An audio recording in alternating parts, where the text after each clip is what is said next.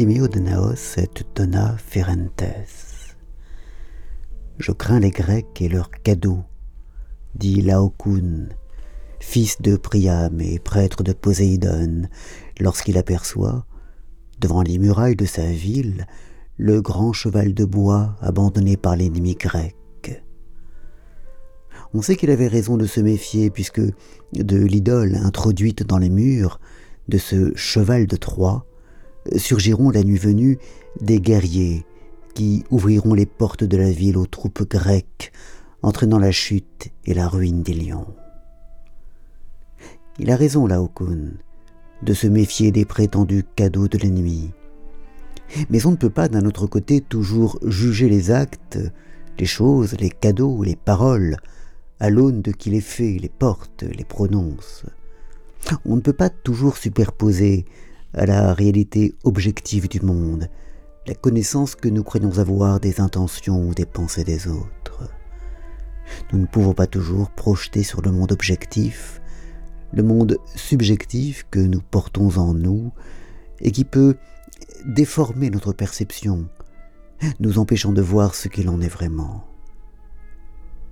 Ainsi, l'autre jour, dans une discussion au bureau, Z, qui réagit violemment à un propos maladroit que j'ai tenu, y décelant une allusion, une critique, un sens que je n'avais pas du tout en tête. En fait, elle n'a pas écouté ce que je disais vraiment. Elle a seulement entendu ce que, me connaissant ou croyant me connaître, elle a imaginé que je pourrais dire. Et non contente de m'avoir mal compris, elle renchérit, ajoutant quelque chose qui n'a plus aucun rapport avec notre conversation et qui est probablement une simple projection de ses propres pensées, de ses propres angoisses, qu'elle me colle sur le dos pour s'en débarrasser comme on le fait d'un mistigris.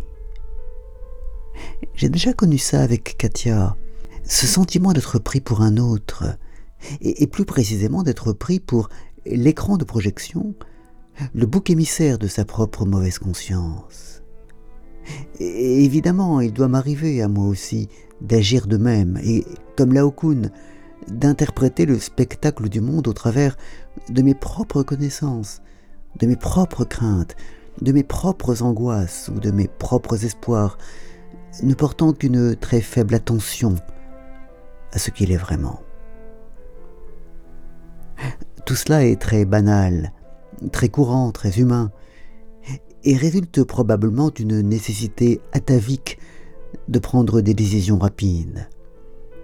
En première instance et avant toute analyse, on fait confiance à notre expérience, à ce que l'on sait de nos interlocuteurs, à ce que nous pressentons de leur motivation. Et notre seul repère étant nous-mêmes, c'est notre façon de voir et d'agir que nous plaquons sur eux.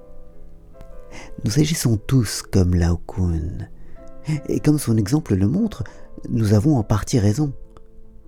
Mais ce réflexe de survie, qui nous porte à craindre ce que font nos ennemis, à aimer ce que font nos amis, et à projeter notre pensée sur le monde, nous interdit aussi d'en percevoir la réalité vraie, recouverte qu'elle est d'une couche épaisse de préjugés.